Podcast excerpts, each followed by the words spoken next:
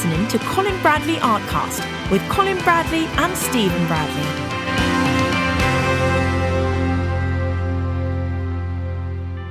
Hello and welcome to Colin Bradley Artcast. I'm Stephen Bradley. And I'm Colin Bradley. Hi, Dad. Hello, Steve. How are you doing? I'm very well this week. I'm very happy that uh, the old lockdown seems to be easing off, which is nice. We're getting out and about even more than we have been. Good. And uh, yeah, so very pleased. Everything's going in the right direction, I would say. Good. Good. Well, we hope everyone out there is staying safe and well, and that everyone is also also okay in this lockdown um, period of time wherever you are in the world. A lot of countries are easing it up, uh, ours included, um, fortunately. So we are able to get back to some kind of normality. Mm. Um, but we do hope that you're still all able to do lots of artwork as well. Absolutely, absolutely. You've been busy. I have, and um, you'd be happy to know, well, you do know because I've sent it to you. I finished that um, marathon picture that I was doing. Yeah, uh, yeah, And when you looked at that, I'm sure you thought, "Oh, I can see what he was talking about." Um, but and it's come up very well. I'm very pleased with it. There's a lot of detail in there. There's a lot of different, a lot of detail, different mm sections to it. I was, I was really impressed with um, how you could portion off that picture, and it, in, it, in itself could be a little mini picture. Mm. You could you could do that. Well, a lot of people have said that to, about my when I was doing watercolors. They used to say, "Do you know you've got lots of mini pictures in one picture," and that's true. When you get a, a, a big picture, you kind of think with lots of content in it. You think, "Oh, I'll I'll just sort of pass this by." You know, I don't have to do quite as much work in this section and so on. But I don't do that. I look at each section of the picture and how can I make that look really good? You know, I was talking to you about last week about the, the brick wall, and uh, and I kept looking at that. Now, some people, some artists would have probably just said, "Oh no, that's all right. That, that looks okay." Uh, but I wouldn't settle for that. I thought, no, it, there's something missing there. So I had to find things and research it and find things that uh, I could put in. Same with the little characters. I mean, I could just put a little girl and and the mum, you know, with the pram. I mean, people don't know what I'm talking about, but there's one set of little cameo area there. And I could have just put a little girl in and the mum with the pram, but I wanted to have a conversation going between the, the, the, the woman, the mum, and the child. Hmm. So I invent a little scenario there as to what's happened. The little girl is is asking mum a question and mum's answering her. Now that might seem, what are you talking about, Colin? That's not possible. Ah, yes, it is possible, because once you have it in your head, it transfers to the paper. Mm. So, and, and it's the same with the, uh, the the grocer with the basket, and it, it, all of these little things add up in the end. And I do say that on the video the more detail you can put in here, something like that, the more interesting it is to do it, first of all, and it's more interesting to see it. After all, that's what we used to see in the pictures of years and years ago, True. packed full of packed full of information. Constable, if you look at these pictures, you could put little, as I say, you could put little frames around each section of his picture yeah, and and a picture in itself. Uh, it's something I like to do, and uh, I'd like to encourage others to do it if they can. Yeah, that's a really good point. Really good point. So, saying that, are you pleased that it's over? I am. Oh yes. well, I, I am, but there's always a but. You with me? I wouldn't mind doing another one later on. I give it a bit of time because I, I, I do enjoy doing the uh, the intricate pictures, you can get into them. Hmm. I can imagine, yeah. I can imagine you get a bit lost in it. Mm. But I can balance it up. I can, the one I'm doing at the moment is, is quite a quick one. It's only a, well, it's taken me um, three days. It take me three days to do, but actually I could have done it in a day.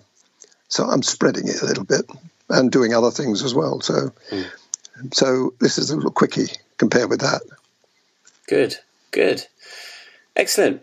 So we, this week we've got a few questions uh, and some advice that we we're going to be giving out on colours for, for pictures and um, and various things, various topics um, for our members um, only.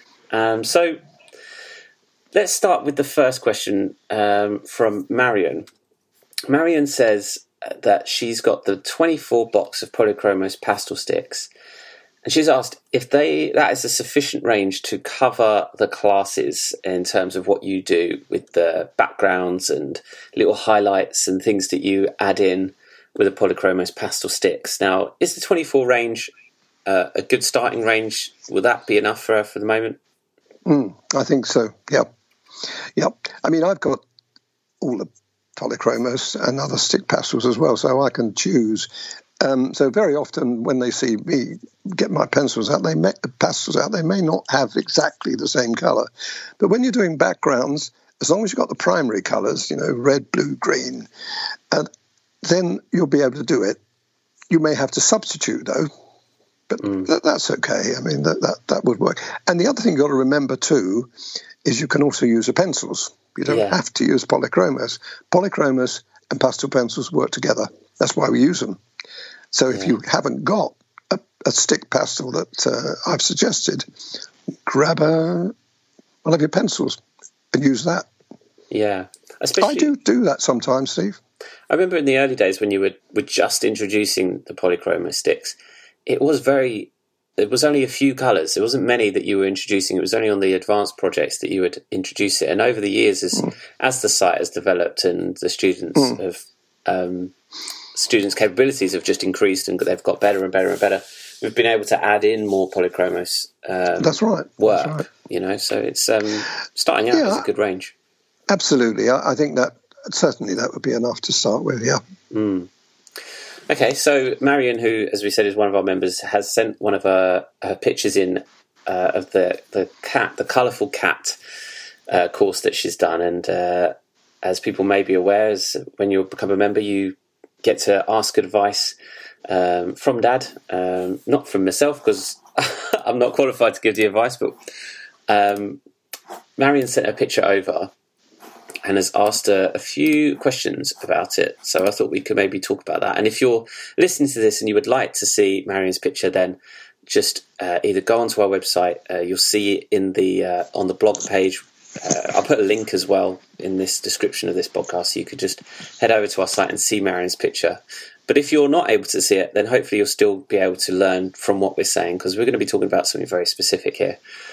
Now, on Marion's picture of the cat, she's struggled a little bit with the whiskers and getting the whiskers in and zipping those um, those white whiskers across the colours. And she also mentions in her email about the even some of the grass strokes, um, and she's doing her best to get these strokes in, but the the colours, the base colours, are sort of preventing her from able to get these highlights in, and especially whiskers going across a lot of colour. I know we've talked about whiskers a lot in the past, but I feel like it can't hurt to go back over it again. That's right. Um, now, there's two pictures Marion sent us. One of her practicing the whiskers on a, a blank piece of paper, uh, well, not a completely blank piece of paper, but on a picture that hasn't been done. And then there's uh, her picture herself. So let's have a look at what Marion can do here, Dad, uh, in, in, in, improving um, improving this, and especially these these whiskers and highlights. You're looking mm-hmm. at the two pictures now. What would you say about this? Well, certainly, uh, first of all, it's great. She's got the piece of paper, followed my instructions, and zipped them in. However, zipping them in also requires sharp pencils. Now, Marion will say, Yes, but I've got a sharp pencil. You haven't, because I'm looking at some of them, and some of them are thicker than others. Now, you can't have a thick whisker, really, if you're going across darker colors. So you've got to make sure that your pencil is really sharp. And I mean, if you prick your finger, you're almost going to draw blood. You know what I mean? It's it's got to be that sharp. And zipping them in takes confidence. And you've got to you've got to angle them. You I looking at the examples you've given, you're doing really well. That's an excellent example. Uh, so I would say some of the thinner ones you've done, I can look at your your your picture, your uh, example, and some of them are thin. some of them are just right, but some of them aren't. Some of them are thicker.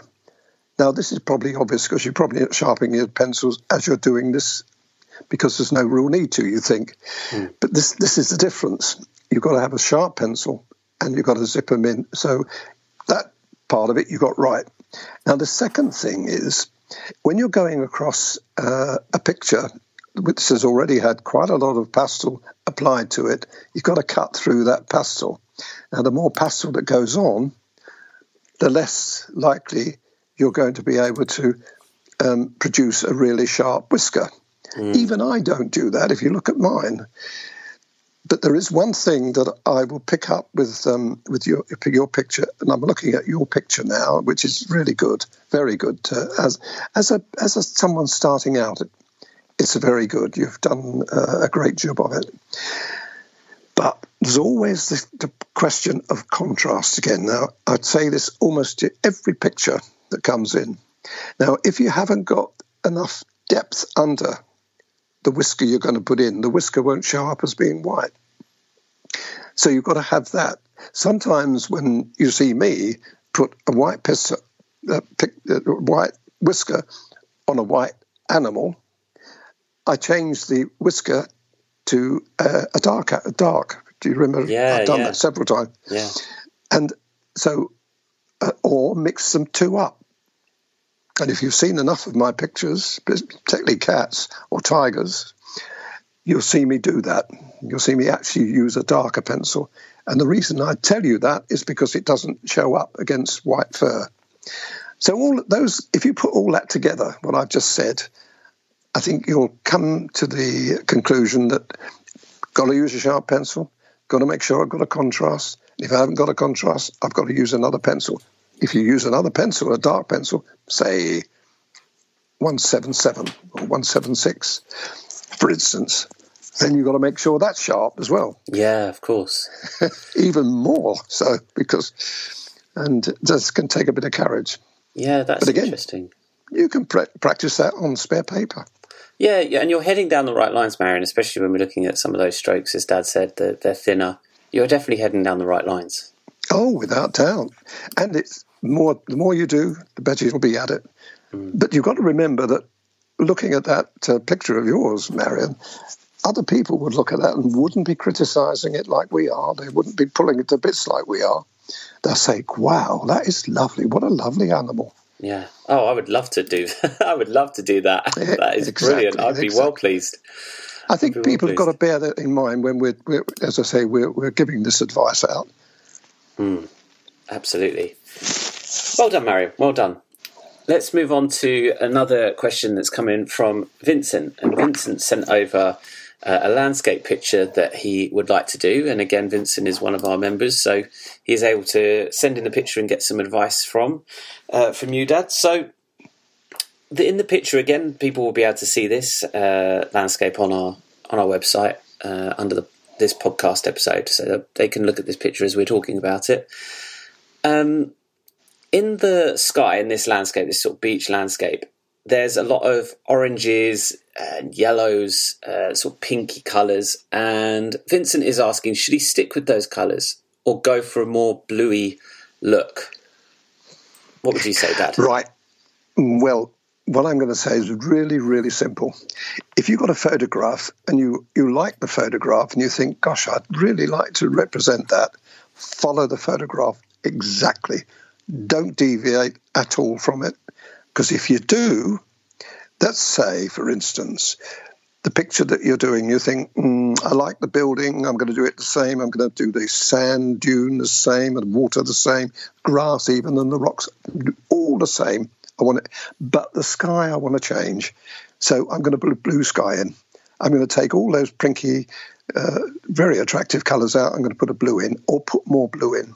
Now, if you do that, you're changing the color of the sky. And you could, if you use the wrong blues or greys or whatever you decide, you could change the color or it would clash with the colors you're ultimately going to use for the other details. And that would be a bad thing to do. Now, if you say, could I put more blue in? In the picture that I'm looking at now, you've got just a touch of blue in there Could you extend that blue that you've got? Yes, you could. But don't change the colour scheme. The pinks and the colours that you see there, use them because you can carry on using those in the buildings, in the, um, the shore, even in the water, and certainly in the building and the rocks. Mm. You will use those same colours. You'll you'll never see me deviate from that. If I do something like you're doing here, let's say that you're using 132, which is a nice pink, or 189, which is another very nice pink on top of your whites and perhaps your ivories you might choose to put in. Um, those colours will be in the building. Those colours will be in on the um, on the shoreline. Mm. So don't change it. That's my my. It's a very simple answer, although I've taken a long time to explain it. don't change it. Stay with the colours that you like. You can increase the colours, you can increase the blue as long as you're still using the same tones. Mm. Otherwise, you're changing the harmony of the other aspects of the picture. Well, we we we used to in the, the old days, and when I had my classes, I used to explain to people you've got a bias. Every photograph that you get, you look at, has got a bias to it, mm. one way or the other. It's either got a blue, orange, very rarely it's warm. It's usually that way. Sometimes you get warmer colours, um, but in this case, you know, you, have got to pick the colours that um, you can that are represented in your picture. Mm. You can change some of the detail around, but not the colours. The colours have got to be uh, harmonious, as you say, Steve. Yeah, and it's interesting because when you first saw this and you mentioned about the white building, uh, it, it's not white because it's influenced by the warmer tones of the whole picture. So um, that really clicked with me what you said about that mm. about the uh, the white because the white would would be influenced by the sky and if the sky changes the white should change and especially yeah, more, white will show it up more than anything absolutely and if you drop down to the rocks that are there they're all the same color only yeah. a darker version of it yeah it's a lovely picture I really like I really like those colours in the sky, and, and Vincent, I'd love to see it. Can I make one suggestion to Vincent, if he hasn't already started this, that is? What I would do if I was him was I would reduce the water slightly, bring the water up just a touch. Mm-hmm. You've got a lot of water there, which is not doing anything. Okay. And, in, and if necessary, increase the sky a bit. Okay. Yeah. That would that would give you a really nice landscape view. Sometimes when you have a horizon line, which you've got at the moment, splitting it in two, it's not a good idea. I've yeah. told you this. I've yeah. told you this many times before. If you take if you take about well, I don't know, about half of that water away, in other words, up. Yeah. And then add it, it to the top. Yeah. Yes, so you add yes, sky it, on. Yes. It, well, you wouldn't have to necessarily add too much to the top. I think that would it would stop the horizon line from being splitting the picture in two. Yeah. It's something that uh, you know people don't even think about, but it's something you should you should do. You should think uh, about when you're doing landscape work. Mm. Excellent. Good tips there. Thanks, Dad. And uh, I hope that's helped Vincent and anyone else listening to this. Um, moving on to another request from another of our members, from Lorna. And Lorna is doing this beautiful picture of a dog, and you will see the picture as well on the website. We'll put that up here too. So she'd like to try this picture using Pastelmat paper, and she's been having difficulty getting the right colours, especially in the ears and in the snout. So let's have a look at this picture, Dad, and, and what kind of colours you would pick. And bear mm. in hmm. mind as well, uh, does it make a difference that it's on Pastelmat? Um, not really, no. No. No, you, would use the same colours. The, the, the thing about this, when you look at browns and ochres, like you're looking here, the tendency is to put the browns and the ochres on raw. That's a mistake. You need to cushion.